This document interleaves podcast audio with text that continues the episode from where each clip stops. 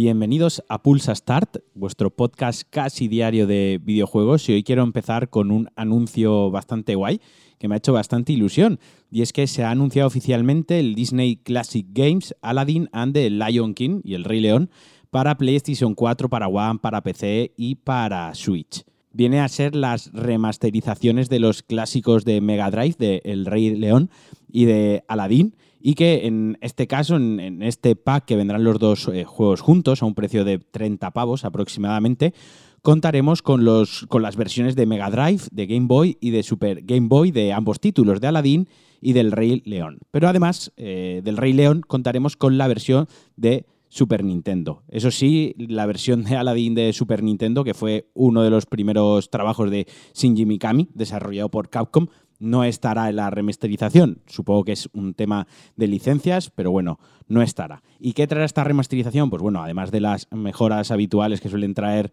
este tipo de ediciones, es decir, a 1080, pues tendrán ajustada la dificultad, contará con salvado de partidas, contará además con la banda sonora de ambos juegos dentro del propio disco y un sistema, dicen, de rebobinado de partida. Es decir, que si en algún momento pegas un mal salto, en alguna zona plataforma, en alguna complicada, puedes rebobinar y repetir, haciendo así un poquitín más sencillo el título. Y además, pues alguna mejora más que todavía no han anunciado, que han dicho que será sorpresa. También se han corregido bugs, han mejorado la cámara, bueno, que le han dado un lavado de cara bastante importante a los dos juegos, que ya tienen unos cuantos añitos, pero que, en definitiva, a mí me mola, me hace ilusión. Yo vicié muchísimo en su día las versiones de Super Nintendo, que es las que tenía, las recuerdo con muchísimo cariño, y creo que la mayoría de los jugadores de mi quinta pensarán igual que yo y seguramente acaben comprando esta remasterización o comprando este pack, que, como os digo, 30 euros para PC, One, PlayStation y Switch.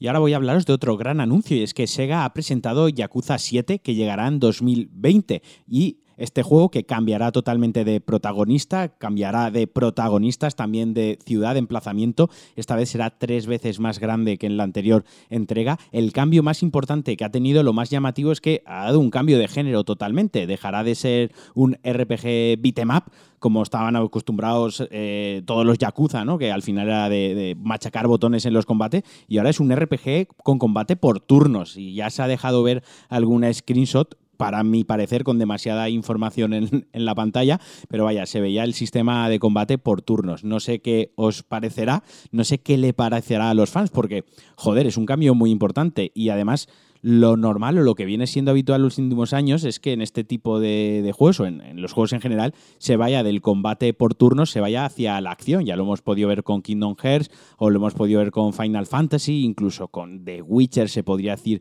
que no era por turnos el de Witcher 1, pero sí que fue cada vez más evolucionando a un juego más de acción. Pues aquí ha sido todo lo contrario y vuelve al combate por turnos. Como os digo, llegará en 2020 y no se ha dado mucha más información, más allá de confirmar, obviamente, el lanzamiento.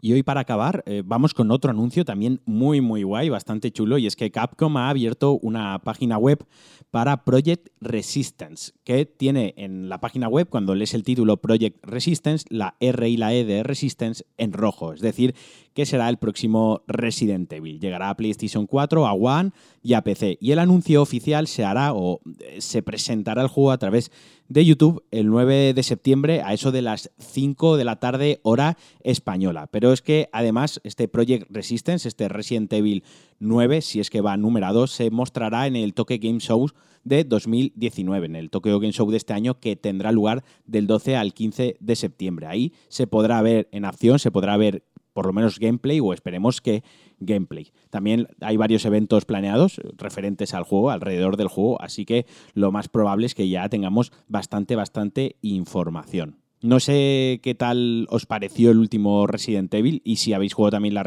la remasterización de Resident Evil 2. Yo, desde luego, Resident Evil 7 lo disfruté, vamos, como un enano. la verdad que me lo pasé súper bien, y eso que soy un cagado, como ya sabéis, como ya os lo he dicho muchas veces, he tenido muchísimo miedo cuando juego a estas cosas, y el juego, pero en primera persona, ese cambio que tenía dentro de la casa, esa ambientación, y que gráficamente era una pasada, me animó a pasármelo, y la verdad que lo disfruté muchísimo. Por cierto, me estoy dando cuenta ahora de memoria que he dicho que el próximo Resident Evil será Resident Evil 9, no, será Resident Evil 8, si es numerado, si finalmente es numerado. Así que os pido perdón por el error, perdón por el retraso.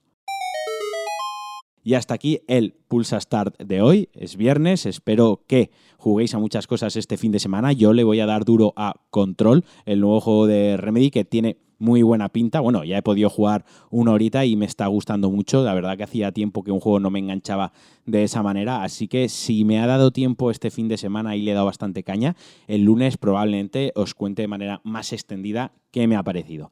Os mando un abrazo, como siempre, que paséis un buen fin de semana y nos escuchamos el lunes. ¡Adiós!